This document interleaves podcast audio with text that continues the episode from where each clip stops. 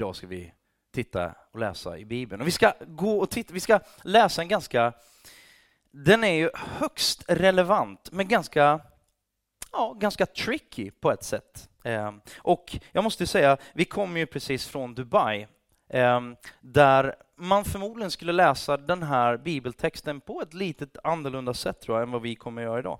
För den här bibeltexten som vi kommit fram till i Efesierbrevet kapitel 5, den handlar om och behandlar relationen mellan man och hustru och synen mellan parterna. Så är ni redo för lite, liksom, lite teaching idag? Yes. Och det är ju så här att i kyrkan, i historien, så har ju relationen mellan man-kvinna, man-hustru varit allt annat än oproblematisk under ja, tusentals år egentligen. Man kan säga att, ehm, och, och bara peka på fakta, att det har skett ett förtryck av kvinnor i stora delar av världen och ibland har man till och med använt Bibeln och man har använt de här bibelstyckena som jag kommer lyfta fram idag eh, som liksom man tycker att man har fått vatten på sin kvarn. Ehm, vi tittar på Sverige, ett av världens absolut mest ja, jämställda land, ehm, där det fortfarande på arbetsmarknaden idag eh, inte råder hel och fullständig liksom, jämställdhet på det sättet. Och, och eh, eh, jag läste idag, jag läste lite grann bara eh, om, om det idag, och det är bara så uppenbart att, att vi har ett helt system som i jämställdhetens namn har man ju satt krokben för sig själv. Det är fult att vara vissa saker. Det är fult att vara hemmamamma till exempel. Det är fult att vara hemmapappa. Det är fult. Alltså, det, det, det, eller fult, men man har gjort, skapat ett system som, som har gjort att man har inte råd att vara hemma med sina egna barn. Det är väldigt konstigt egentligen. Ehm, men, men eh, jag ska inte dra iväg åt något politiskt håll utan mer hålla mig till, till vad Bibeln säger. Sådär. Men Dubai det var väldigt intressant. Man kommer upp där och ska åka metro, eh, tunnelbana eller ja, över, över landsbana.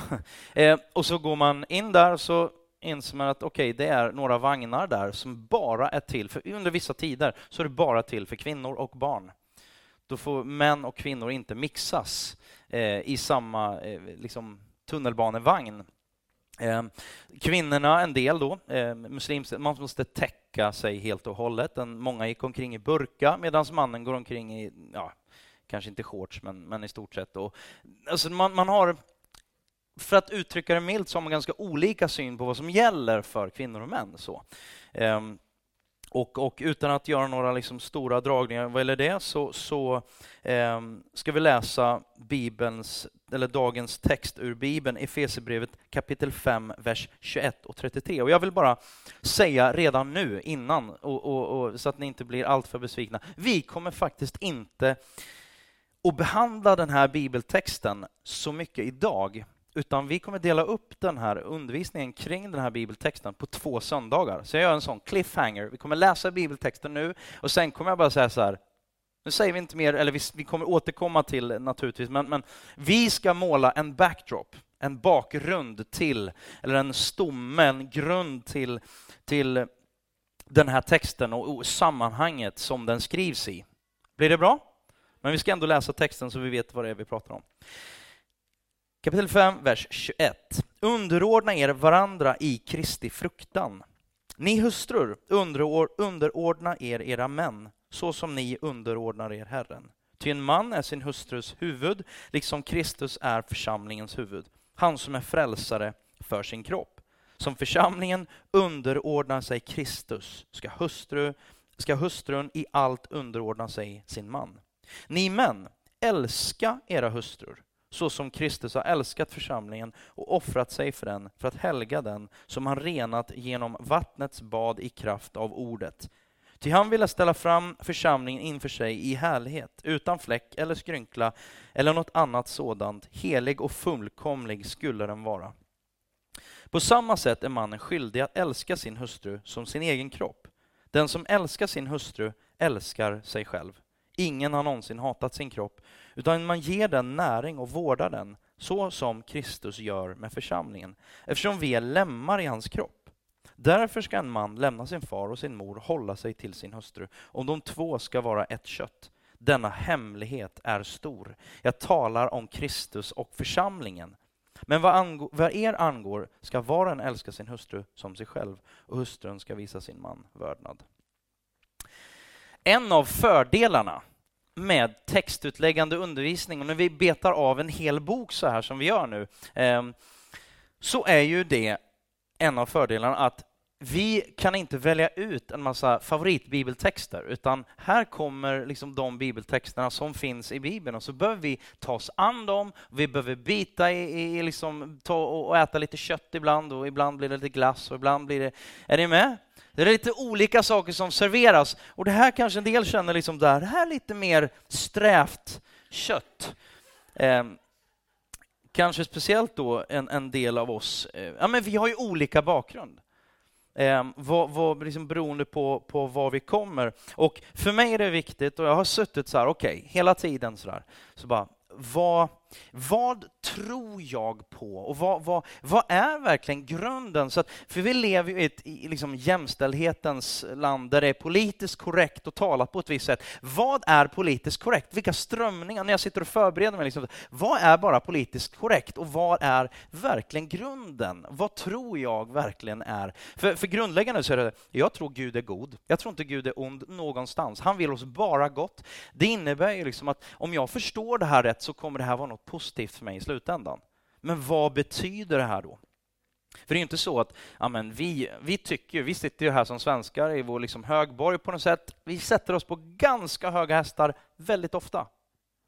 Jag har bott i England i sju år och jag bara inser liksom att Nej, men man kommer utanför Sverige lite grann så hör man sig själv, hur man pratar och man sätter sig själv på, nej men vi kan allt, vi vet allt, vi vet hur Obama ska göra, vi vet hur han ska göra och hon ska göra och hur de ska leda sitt land och helst skulle vi, vi skulle leda hela världen, då skulle det vara på ett så jättemycket bättre sätt. Eller hur? Det är därför det är kaos i Sverige. Liksom på, på många, ja men liksom, vi, vi vet ju hur man ska göra och hur man ska hantera det mesta.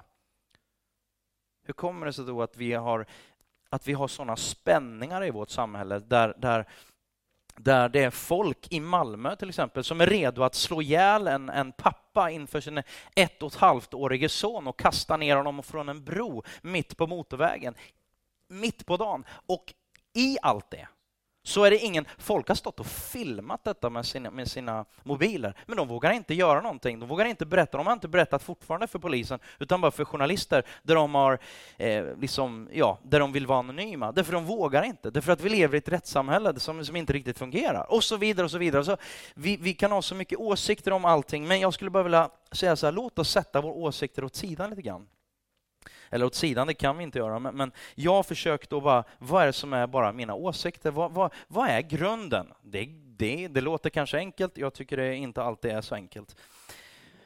Men jag tycker det är väldigt skönt att vi inte bara duckar för vissa frågor och bara, nej, men vi, vi, vi tar och lämnar dem, utan vi försöker bearbeta dem. För det första så tittar, och, och Paulus skriver det här till Efesierna det är i det dåtida grekisk-romerska samhället och han skriver det här då till folk i det dåtida grekisk-romerska hushållet. Vi tänker så här, men hushållet det är ju det är, ju, mm, mm, liksom, det är föräldrar och det är barn. Men i, det här, i deras hushåll så var det, det var en part till. Det var relationen då man-hustru, det var relationen föräldrar-barn, men det var också relationen herre-slav. Det var den situationen som han, och den, eh, liksom den typen av hushåll som han, som han talar in i.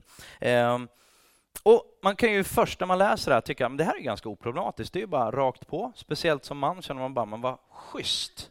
My wife, hon ska bara liksom underordna sig mig och så blir allting bra. Vad skönt, då slipper vi liksom... Ja, men det står ju här Ehm, och så använder man det här som någon slags trä, eh, slagträ för att, att skapa en hierarkisk ordning. Och där tror jag problemen börjar. För jag tror inte att Paulus poäng var att skapa en hierarkisk ordning. Han talar in i ett samhälle som redan har en hierarkisk ordning. Det är väldigt stor skillnad. Skapa någonting eller försöka förhålla sig till någonting som redan finns. Okej, okay, men vi ska komma till det. Ehm, om man ska skapa någonting eh, med utgångspunkt ur detta då, så tror jag att vi behöver eh, gå tillbaka lite grann. Vi behöver backa till just att titta på början. För Bibeln då behöver tolka, vi brukar säga så här, Bibeln behöver tolka Bibeln.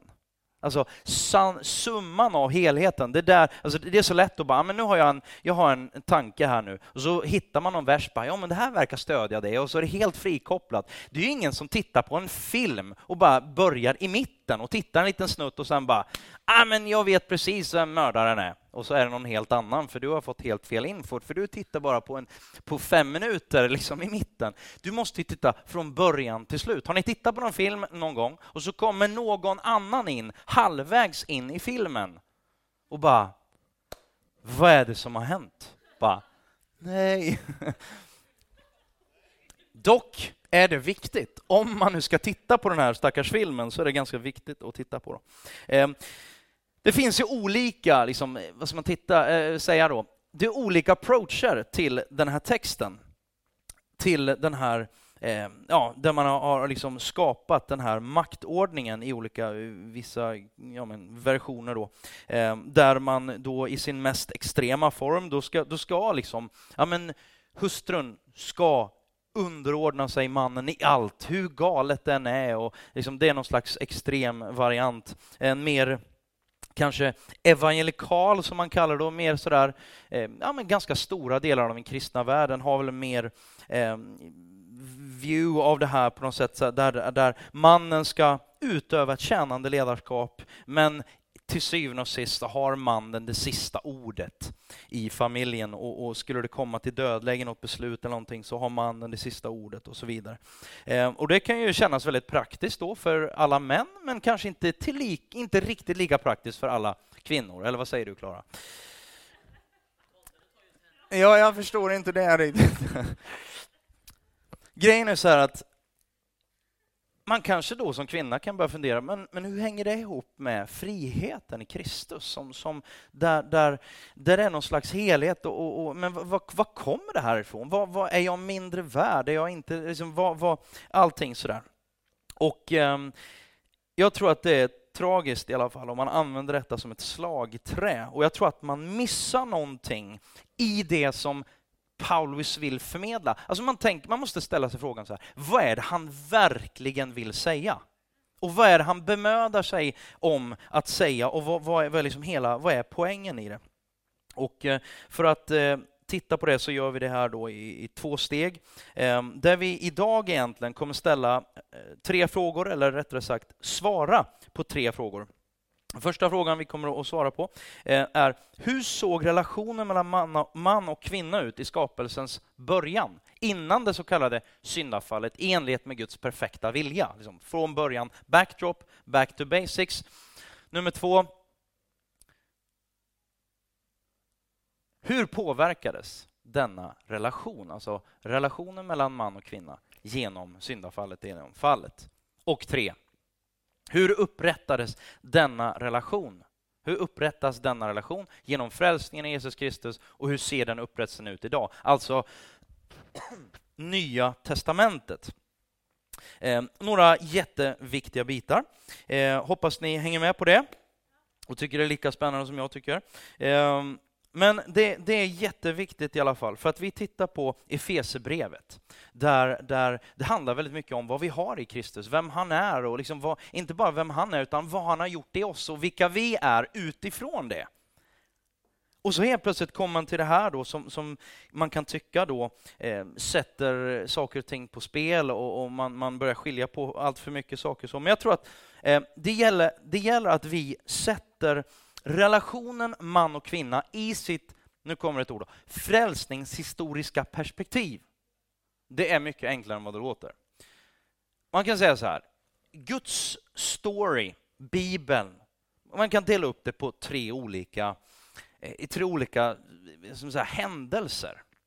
Det första är skapelsen. Gud skapar jorden, han skapar all, allting och han ser att det var gott. Skapelsen tyvärr så dröjer det inte så länge förrän vi har fallet, där, där man kan tycka då att allt går åt pipan.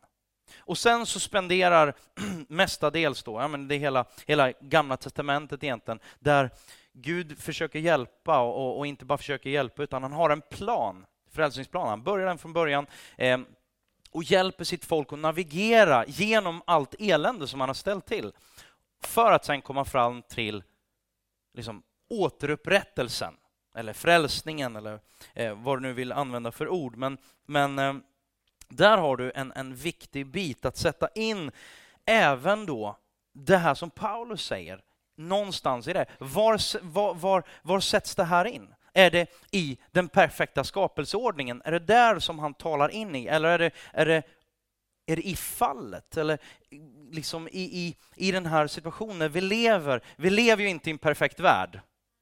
Vi drömmer om, och Bibeln talar om, en perfekt värld sen nu, men ännu inte. Men vi, vi, vi kommer till det. Jag försöker att inte vara alltför invecklad här. Men vi ska titta på de här tre olika bitarna och måla ett backdrop. Och första punkten är the perfect match, skapelsen.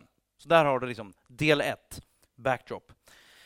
Första Mosebok, kapitel 1, precis i början. Gud har skapat äh, liksom jorden och, och, och, och liksom allting sådär. Men så skapar han människan här nu. Första Mosebok kapitel 1, vers 26-28. Äh, Är ni med? Gud sa, låt oss göra människor till vår avbild, till att vara lika oss. De ska råda över fiskarna i havet och över fåglarna under himlen, över boskapsdjuren, över hela jorden och över alla kräldjur som rör sig på jorden. Och Gud skapade människan till sin avbild, till Guds avbild skapade han henne, till man och kvinna skapade han dem. Gud välsignade dem och sade till dem, var fruktsamma och föröka er och uppfyll jorden. Lägg den under er och råd över fiskarna i havet, över fåglarna under himlen och över alla djur som rör sig på jorden. Och så hoppar vi lite till vers 31. Gud såg på allt han hade gjort och se, det var mycket gott. Det var tumme upp. Det var perfekt. Jag måste bara, bara passus här.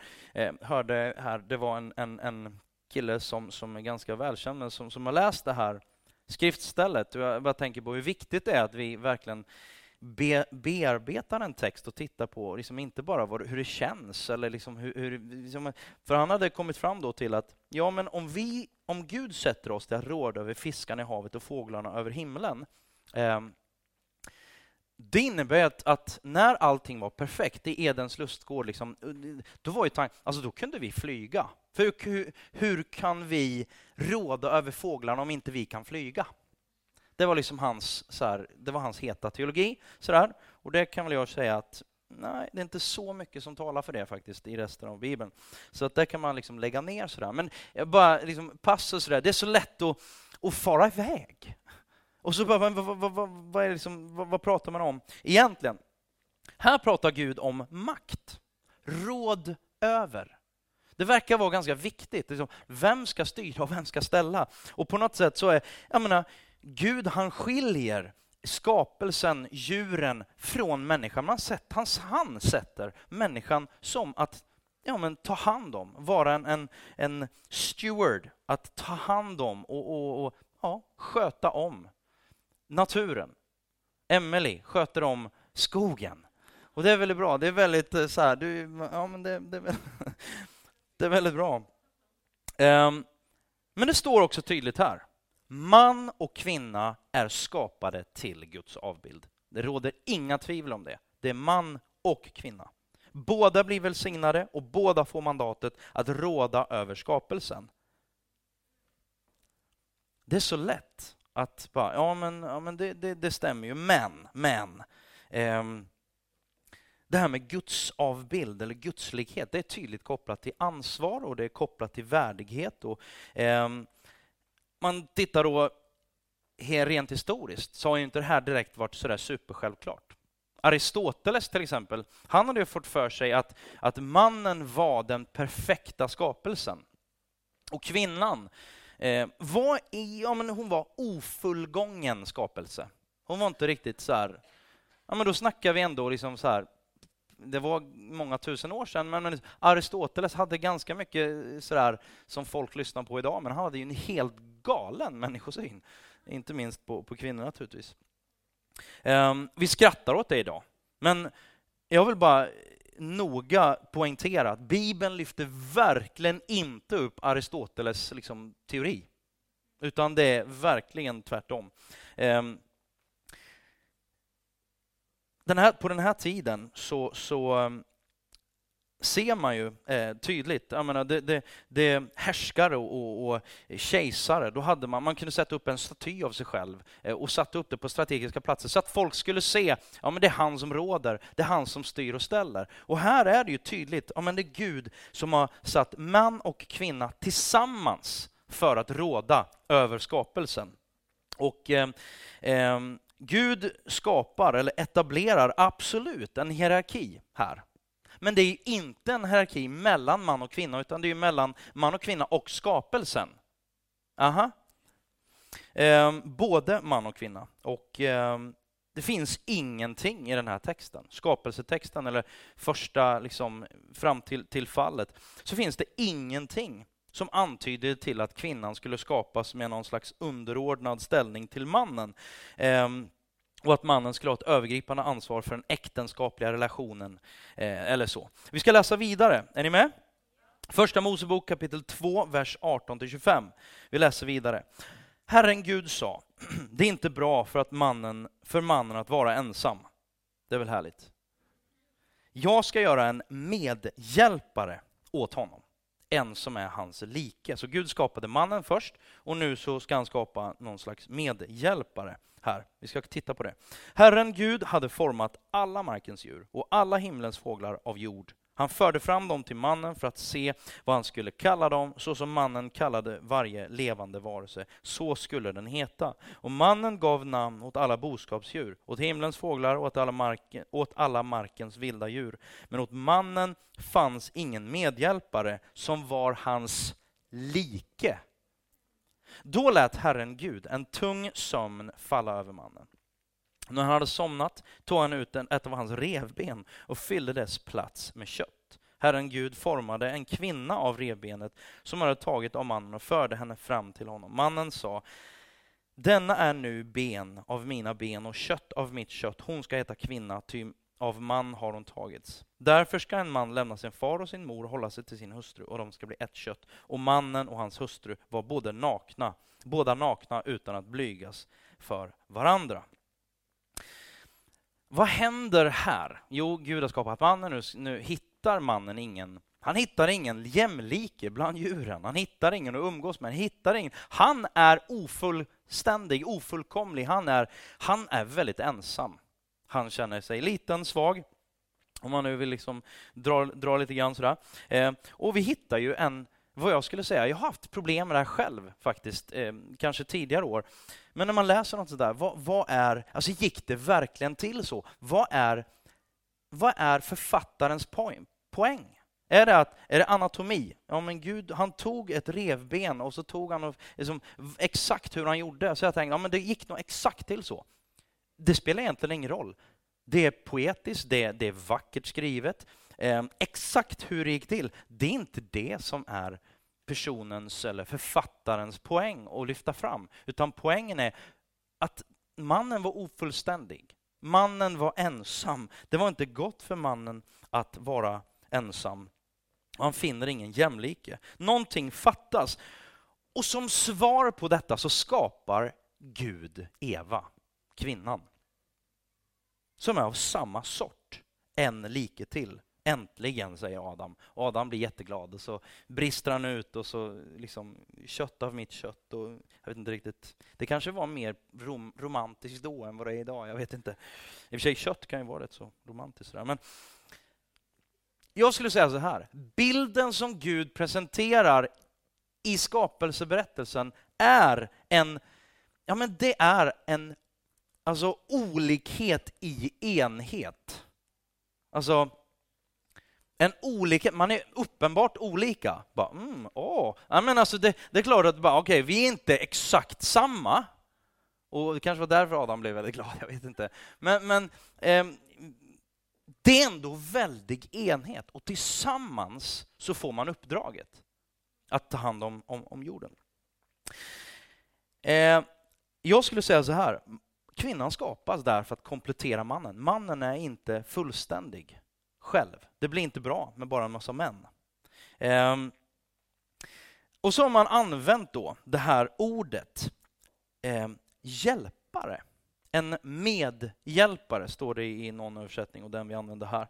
Eh, och då tänker man så här att ja, men det här pekar ju tydligt på en hierarkisk relation mellan man och kvinna, där mannen har en skapelsegiven ledarroll och, och eh, där, där kvinnan har en stödjarroll. Liksom sådär. Och man då använder då vers 18, ordet vers 18, medhjälpare, för att understödja den som det här. Man tänker att, att eh, den, den teorin och den teorin, ja, men hon är ju hon är en assistent till mannen. Hon är en sjukt bra assistent. Hon är liksom, hon, ja men hon är lika mycket värd, men hon är, hon är en assistent till mannen. Hur man än vrider och vänder på det eh, så är hon assistent och står under mannens ledarskap. Men jag vill bara titta på det här. Ordet för, vi brukar inte ofta lyfta upp och nämna liksom långa grekiska ord eller hebreiska ord som det är i det här fallet. Men vi ska bara titta på det här ordet, hebreiska ordet ezer. E-Z-E-R översatt. Det, det ordet används 21 gånger i Gamla testamentet. 20 gånger förutom här. Vi ska titta på hur det används, för det är ändå så här, någonstans så säger det någonting om vilken typ av ord det här är. Okay? 17 gånger används ordet Ezer om Gud som Israels hjälpare. Okay? Det är ordet Ezer, som Israels hjälpare. Så när Israel hamnar i skiten, man man håller på att strula till det och, och, och, man, man, man klarar sig inte själv. Så ropar man till Gud och då står det Gud kommer som deras ezer, deras hjälpare. Eh, tre gånger används det som att ja, men Israel de, de sätter sig själva i skiten och behöver hjälp från någon, någon, något, någon närliggande nation en allierad, militär allierad nation och så kommer de till min hjälp. Alltså jag, jag, skulle vilja säga så här, det, det, är väldigt, det finns ju ingen som skulle säga så här, ja men, för att, ja men då, då kom ju Gud ner och blev Israels bitch. Eller liksom, nu kom Gud ner och blev deras assistent. Eller deras underordnade, utan han kom ner och gav dem svaret. Han var deras starka hand. Det är samma ord som används om kvinnan. Som medhjälpare eller hjälpare. Man kan säga hon var svaret på hans böner. Hon, han var, man skulle faktiskt kunna säga, han var, han var svag utan henne. Tillsammans med henne så blev han stark. Utan att dra det allt, allt för långt. Så det som är tydligt i alla fall, är att kvinnan räddar mannen ur hans ensamhet och isolering. Och Gud säger att det här är din jämlike och finns ingenting i texten där hon är ofärdig eller halv eller vad, vad nu Aristoteles ville komma fram till, som han för övrigt inte byggde på någon biblisk eh, liksom, uppenbarelse överhuvudtaget. Um, men där har vi en, ändå någon slags tydlig inriktning och, och, och, och ja, bild av vad, vad, hur ser Gud på man och kvinna. Från början så ser det ut så. Um, där har vi någon slags backdrop och där är skapelsen. Och jag skulle säga att bilden är, ja men för att vara, man får tänka på när det här skrevs också, för att vara skriven i det samhället, i det sammanhanget, så var det förvånansvärt fri från rollindelning. Faktiskt. Eh, utan problem skulle man säkert kunna slängt in någonting där, men, men, men eh, det är någon slags jämlikhet och ömsesidighet där istället. Eh, men då kommer nummer två då. Jag kallar det för power struggle, fallet. Första Mosebok 3 och 16. Till kvinnan sa han, jag ska göra din möda stor när du blir havande. Med smärta ska du föda dina barn. Din man ska, eh, till din man ska din lust vara och han ska råda över dig. Syndafallet. Människan vänder sig bort ifrån Gud. Det var inget som Gud ville.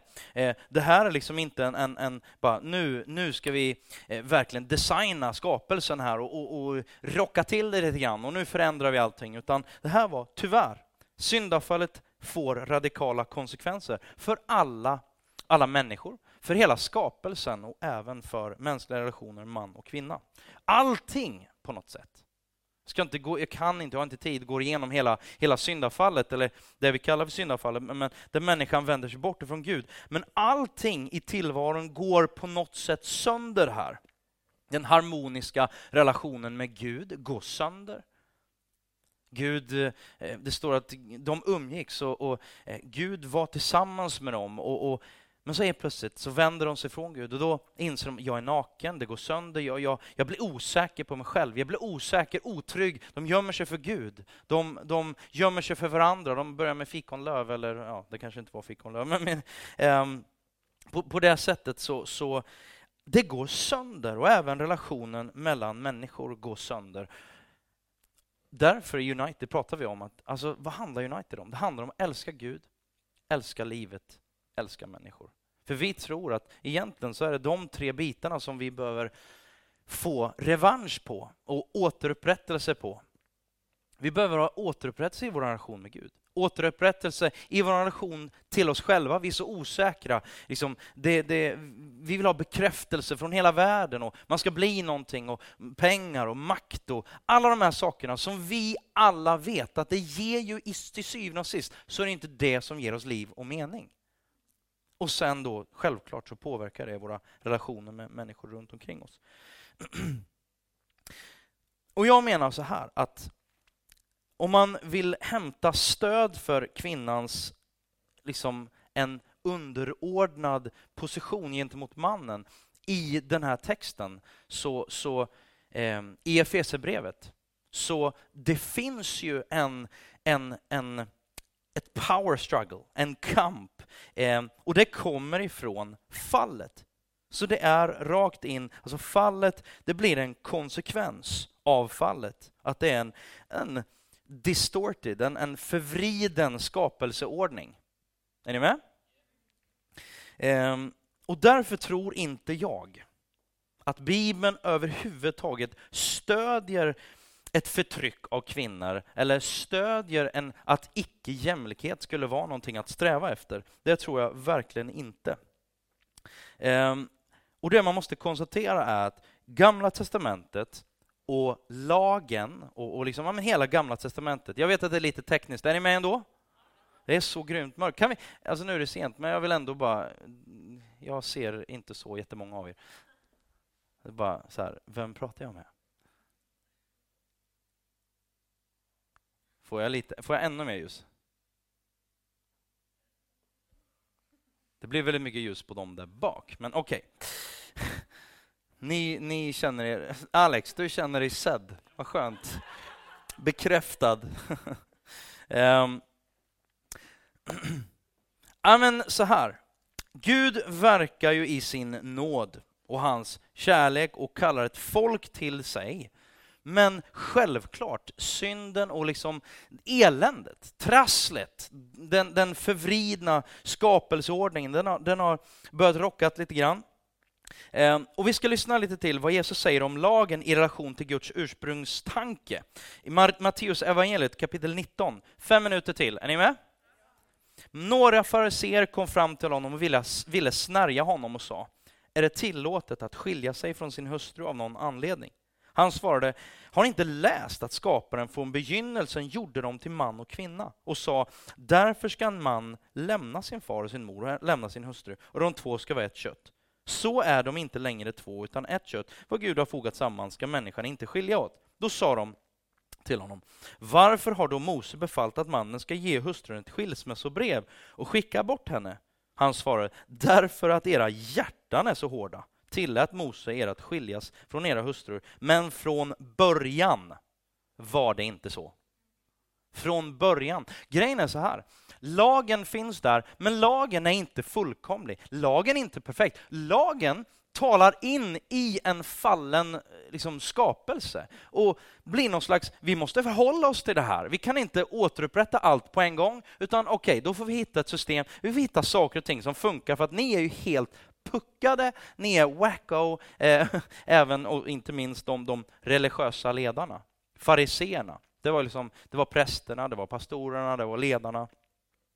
De, de, de, ja men varför då har Mose befallt mannen att han ska ge hustrun ett skilsmässobrev? Det var inte så att, att kvinnan kunde ge mannen ett skilsmässobrev, utan det var, de gillar ju det här. De vill ju ha kvar det här. De vill ju inte ha bort det. Ja, men jag tycker inte om min fru, jag vill byta fru. Då lämnar jag bara in ett skilsmässobrev och så är det klart och så är jag fri eh, liksom, enligt lagen. Men hon kan inte göra det. Och då menar Jesus, han bara, men alltså det är ju för att ni, era hjärtan är så hårda. Så då, därför tillät Mose er att skilja, eh, skiljas från era hustrur. Men från början var det inte så. Alltså, poängen är, du har Guds skapelse, den perfekta liksom, världen på något sätt. Utopia. Och sen har du fallet som är allt annat än utopia. Och så kommer vi fram till Nya Testamentet där Kristus skiner fram och där vi lever mitt i en fallen värld. Vi börjar blicka mot en värld som är återupprättad. Och därför kommer vi till problem solved, återupprättelsen. Är ni med? Galaterbrevet 3. Som är någon slags, jag ska inte ta massa bibelord nu, utan det blir det här bibelordet som, som får summera. Ni kan gärna studera eh, mer om, om, om det här med liksom återupprättelse, om var vi är på väg, den perfekta skapelsen igen. Men Galaterbrevet 3 och 28 tycker jag sammanfattar det här väldigt, väldigt tydligt. Nu är ingen, och det här är samma författare by the way, det här är pa Paulus som även har skrivit Efesierbrevet. Och då kan vi tycka, säger han emot sig själv? Men jag tror inte att han gör det, för han talar in i olika situationer. Galaterbrevet 3 och 28. Nu är ingen längre jude eller grek, slav eller fri, man eller kvinna. Alla är ni ett i Jesus Kristus. Vi börjar med jude och grek. Det är en enorm skillnad och var tidigare en enorm skillnad för judarna som Guds utvalda folk. De var tvungna att beskydda sig och, och liksom, vad det nu var för någonting, eh, hålla sig ifrån grekerna och alla andra hedningar. Eh, det var en extremt stor skillnad. Helt plötsligt så säger Paulus, det är ingen skillnad längre. I Kristus är det ingen skillnad whatsoever. Spelar ingen roll. Man tittar socioekonomiskt, klasskillnad, slavar, herrar. Slaven säger till sin herre, i Kristus finns där inga klasser.